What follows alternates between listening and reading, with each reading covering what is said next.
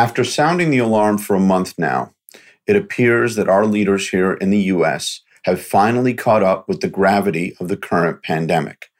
Since many of my guests on the podcast are professionals in emergency management and business continuity and have been going at full steam in response to COVID 19, it has been difficult to schedule interviews lately.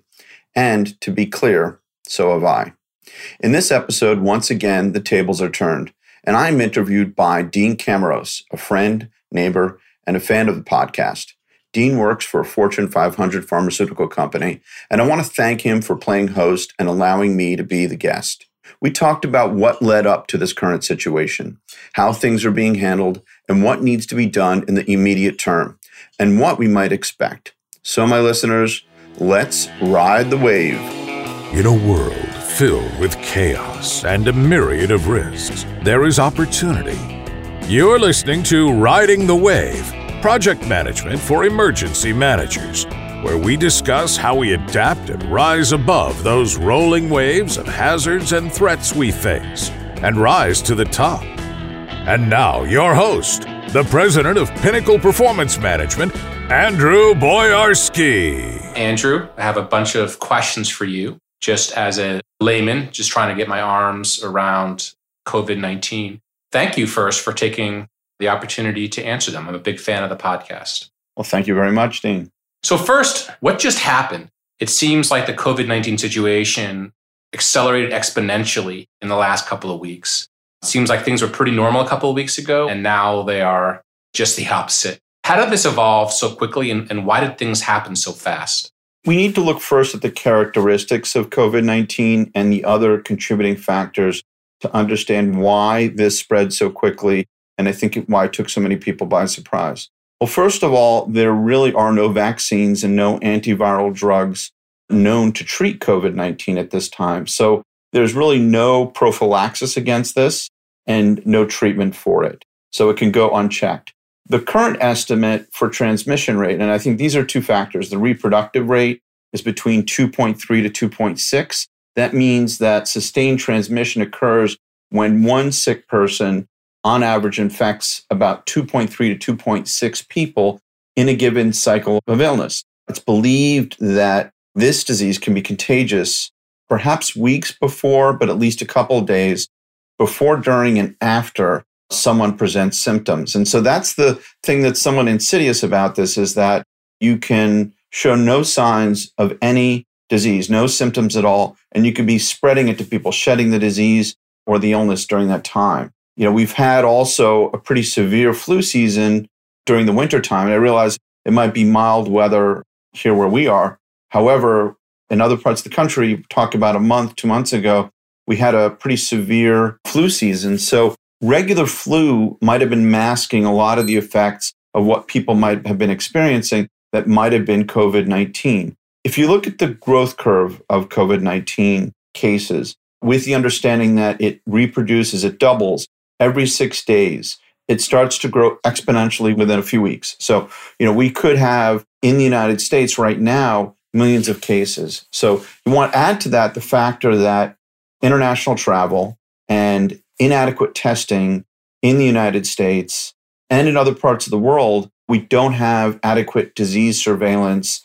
Uh, you know, and we have a disease that's spreading largely undetected for probably more than two months in some regions of the world and in areas of the United States. So it really feels like our healthcare authorities were really caught surprised and pretty unprepared to talk about diagnostic testing, where that's just ramping up now. How did this happen, given that it seems like we had you know, a good couple of months of warning with what was going on in China, especially China, but Italy and Iran as well. Where were the disconnects in our systems and processes? And it feels like somebody, well, not somebody, the entire system missed something despite plenty of warning.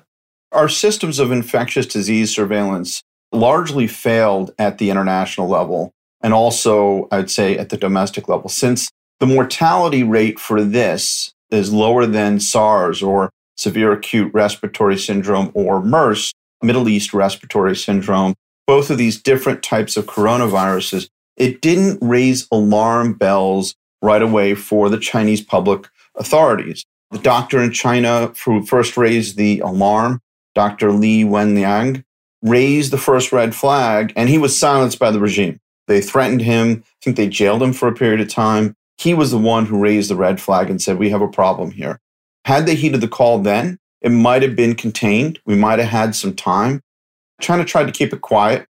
And it wasn't until it started to rage out of control and then hit exponential growth that at the time it certainly spread beyond the borders of Hubei province undetected and then spread to other parts of China and then to other parts of the world. China has a lot of travels, a lot of foreign travels, a lot of Chinese students that study abroad in areas of Australia, Europe, and the United States. And that's how it arrived here.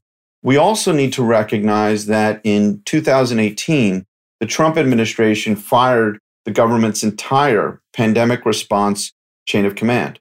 That includes the Permanent Epidemic Monitoring and Command Group inside the White House National Security Council and in the Department of Homeland Security, both of which followed any scientific and public health leads of the National Institutes of Health and the Centers for Disease Control and Prevention.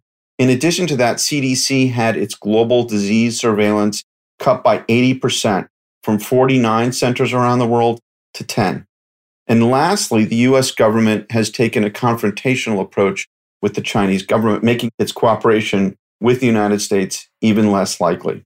Just to backtrack a little bit, you talked about quite a large number of folks having undetected disease. The number of folks who were diagnosed in China was, I think, in the 80,000, 90,000. What does that translate into the actual number of people who have it in China? It's really tough to tell, Dean. And I think this is one thing that is really a guessing game. And I think this is what makes COVID 19 a moving target in that by the time you detect infectious disease, you don't quite know how many people may have had this for the reason that people who are reasonably healthy, we're talking about children ages 0 to 19, younger adults who might be from 20 to 30 or 40 or 50, they might have this, show flu signs, get it, and be done with it within three or four days, figure it's a flu and be done with it. And that's what they might have, and they might spread it to other people. So we don't have a true figure for what we would call the denominator in this situation, right? The numerator would be the number of mortality cases, the denominator being the number of people who are actually infected with this. That true number is somewhat something that we do know what the infected case rate of those people that have been diagnosed with it specifically, but we don't know the number of undetected cases that are out there. So, what are we looking at the next couple of weeks and months here in the United States? If we look at some of the other countries, what are we looking at here in the United States over the next couple of weeks and months? If we're looking at the current growth curve, and there's a lot of data out there that has shown what that looks like. And if you think about exponential growth, right, when you get to what we often call that hockey stick, right? So it's slow, slow growth, and then suddenly it just bursts up and then it rises from there. We're at that point. We've been at that inflection point for about the last week. And we've seen, in terms of the testing, we're seeing those numbers of infected and diagnosed cases double pretty much from day to day or maybe once every two days. Now we're seeing that's going to continue to rise. And I think if we look at this going out a week or two, we could see millions of cases of COVID 19 nationally. A lot has changed over the last week or so. And actually, it seems like more of the government being behind a lot of public and private institutions shutting down. First, just your thoughts on that. The government seems to be behind many of the private organizations, college institutions, the NBA, the MLB, things like that. So, just a comment on that. The second part of that is Are we doing enough? Are we finally where we need to be? I don't think that we're where we need to be. And I think that the messaging was muddled over the last month from the presidential administration through to other public health officials at that level. It should have been a lot more serious. It should have been consistent. In emergency management, we call it a single overarching communication objective. And in a crisis situation, in an emergency, it needs to be clear, it needs to be consistent, and it needs to be distributed widely at all different levels from federal to state to local and from multiple channels from political leaders. This is what you need to do and this is what you need to follow. We were told at one point that there's a low likelihood that you're going to get this. When all the public health officials and infectious disease experts have been saying that the infection rate could be as high as 70% in the United States over the next year. Now, that's not low probability. That is a high probability that you will get this illness if it's unchecked. The message should have been very clearly and emphatically this is a dangerous illness. We need to protect those people that are most vulnerable. And these are the things that we need to do. And they may be uncomfortable. It may be bitter medicine for us to take, but we need to do it to lower that mortality rate and to lower that curve, that growth curve, so we flatten it as what's being propagated out there in terms of the messaging. My belief is at this point, one of the things that we need to do is really get that message out clearly and unequivocally that people need to self quarantine.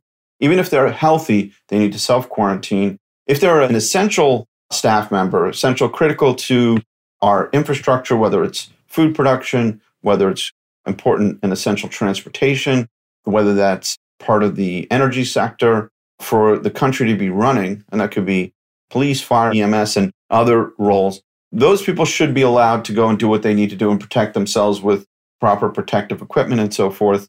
Of course, healthcare workers. For those people that are non essential personnel who can work remotely or work from home, they need to be able to do that. And we should support people to do that. You know, New York City is putting in place those things that need to happen, but it should have happened a lot quicker and a lot sooner to prevent the spread of this disease. Let me ask a follow up. It's probably an obvious question to you, but sometimes obvious questions are good to ask. Why do people need to self quarantine? What should folks listening, if you had to tell your audience why they should be self quarantining, what would you say? Well, with a transmission rate that's that high, if I get this disease and I have it and I'm not showing symptoms and I walk out of my home, there are countless opportunities for me to be able to spread it. I take a letter, for example, simple letter, and I go and post it. It's picked up by a mail carrier. COVID 19 has shown that it could survive on surfaces for up to a couple of days. And so somebody picking up that piece of mail who's unprotected might be able to get it. Even if they have gloves on, they accidentally rub their forehead.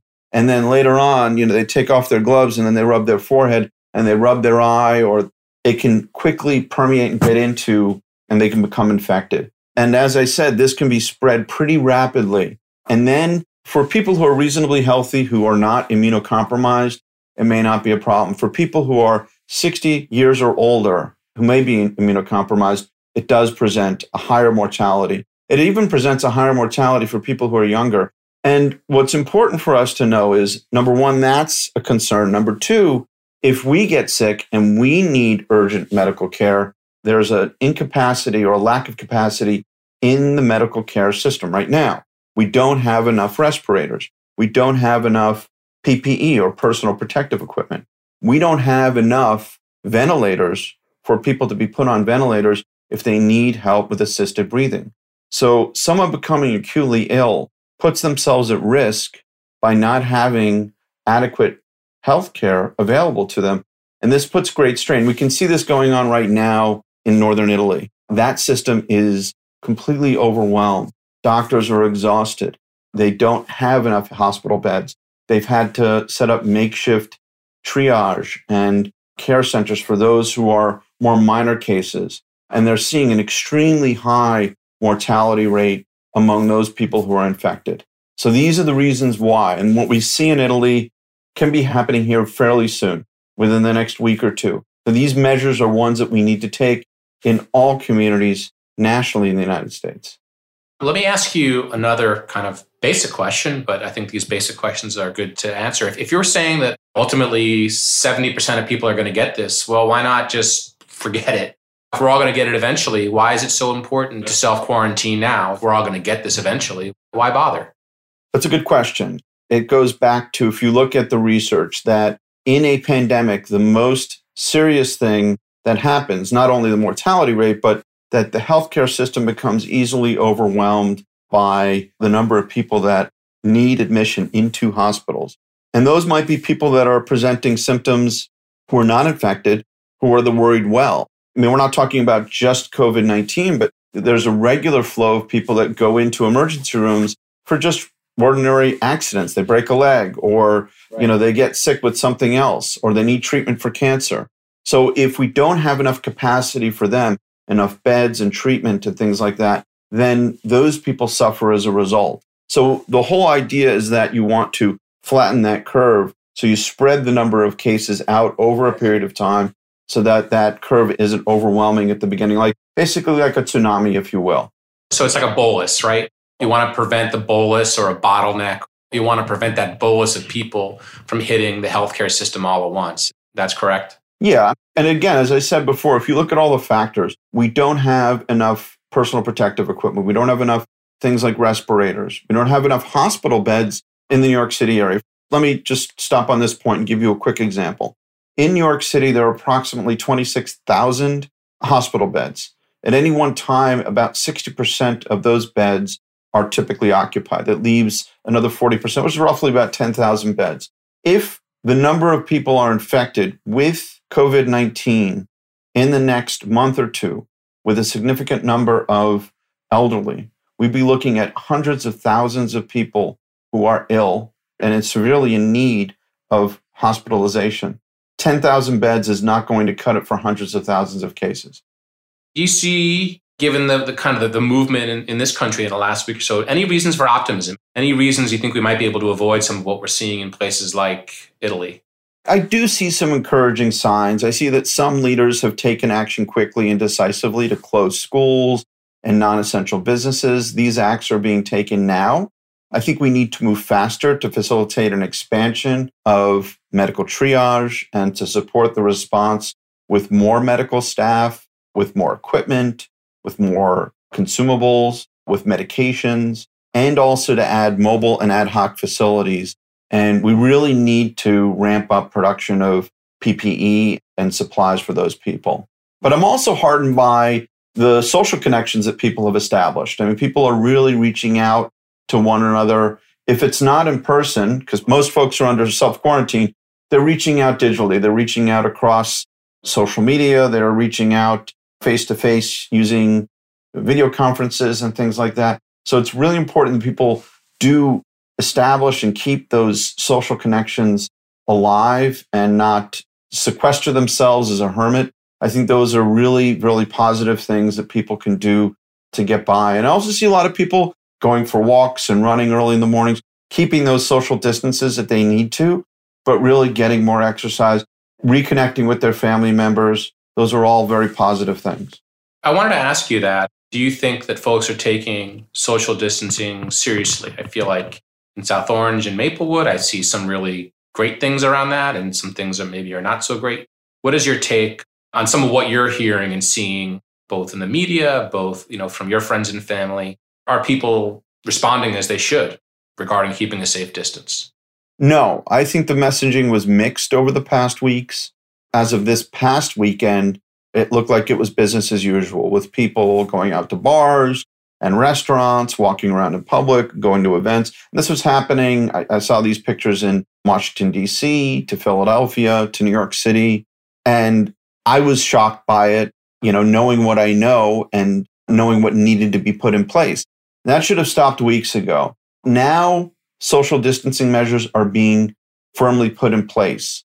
And this is something that needs to be widespread nationally. Social distancing and quarantines need to be put in place in order to keep people safe and healthy. So the first answer to that is no, I haven't seen that before, but it's improving now going forward. And it needs to continue to be very vigilantly enforced throughout the United States.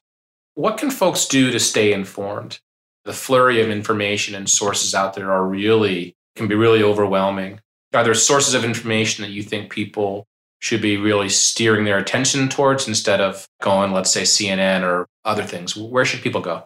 I would say that there is traditional media that's good to follow. If you want to go to trusted sources of public health officials and people that have solid epidemiological data, the Centers for Disease Control would be the first one that I would go to. The World Health Organization, I think those two are going to be consistent with one another in the communication that they provide out there. They may differ in the format that they provide it, but it'll be largely very similar. The National Institutes of Health also provides good data. The Johns Hopkins School of Public Health provides very good information on COVID 19. They have a great dashboard that they put together of the current infected cases that have been reported Full disclosure that I graduated from Johns Hopkins University. So that's not necessarily a plug for them, but certainly they do provide a lot of good data. So those are the sources that I would go to. I would avoid social media. I would avoid email threads that are provided to you that someone sends that professes the latest cure that's going to help deal with the effects of this. Again, rely on the trusted and true public health sites for information on prevention, on detection, on guidance on what you should do and what you should follow. I know you don't have a crystal ball, but let's see if you could predict for folks when do we expect this bolus to hit? How long do you think we're going to be under this self quarantine for? When do you think? I mean, I'm sure many people are listening. When can my kids go back to school? I know I'd like to know that. How do you see this playing out over the weeks and months?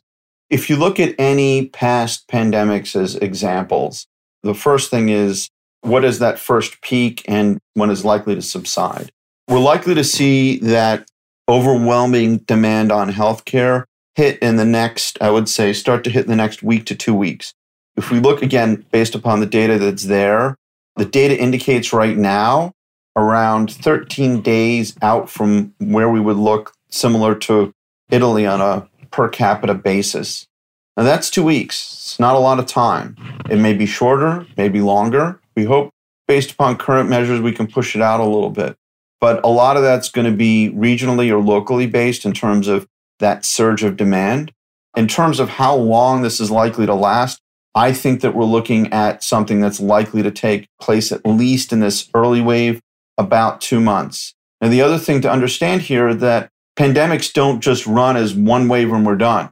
Oftentimes they'll subside for a period of time, perhaps during the summer as the weather warms up and as people's health starts to improve and things like that. But there will be some persistent transmission and persistent cases that will go on. And then we'll see a rise, come back, a resurgence perhaps in the fall. And that's what happened with the great pandemic of 1918 19. And the reason I say 1918 and 1919 is that we often hear of it referred to as the great pandemic of 1918 or the Spanish influenza. It became worse and it had its greatest mortality impacts during the 1919 year because it did resurge in the fall. It really decimated the population at that time. It did in 1918 as well, but some containment was put in place. It was in, lifted initially thinking that everything would be fine. And then, you know, as it moved around the globe to colder climates came back, that's when it had its further impact. We could see that happening again. What we know now is, as I said before, we still don't have a vaccine against this. A vaccine is likely not to be available for at least a year to a year and a half. So we're looking at something we're going to be living with for a period of time until we can figure out how to contain it and how to deal with it. I'll ask you for some final thoughts, but I just want your audience to know that you and I are doing this using technology. We're using Zoom and a microphone. So we are socially distanced. So we're practicing what we preach here, which is great. I just wonder if you had any final thoughts for your group before we close out the session. The thing to take away is number one, this is not going to be something that we are going to be finished with in a couple of weeks. We are going to be dealing with this for a significant period of time to stay alert and to monitor what's going on and also to not lose hope. It's not going to be something that we are going to be defeated by. We will survive this. We will pull together. It will be a difficult time. And I think it's a time and an opportunity for us to recalibrate what the essentials are and what's important in our lives. We often get caught up in, you know, the latest fad or the latest craze and things like that. And it's important to really reflect on the key needs that we have to hold those people that are close to us closer to ourselves, to reach out and to really show that we care and part of that is following the guidance that's provided to us by public health experts, by socially distancing, and making sure that our neighbors know that to be there for our neighbors in whatever way we need to.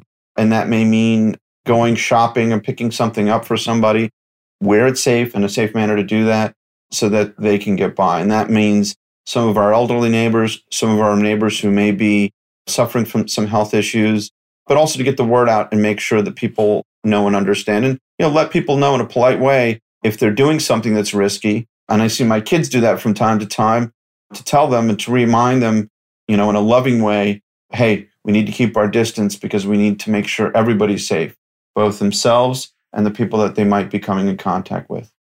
I really learned a lot, Andrew. So thank you for giving me the opportunity to ask you some of these questions.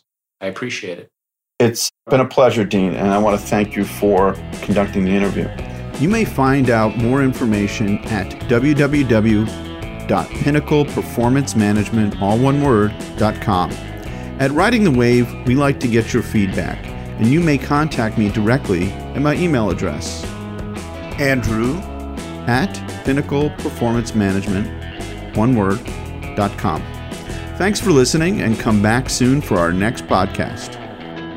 You've been listening to Riding the Wave, hosted by Andrew Boyarsky, president of Pinnacle Performance Management and clinical associate professor in emergency and project management at NYU and John Jay College. All thoughts are his own.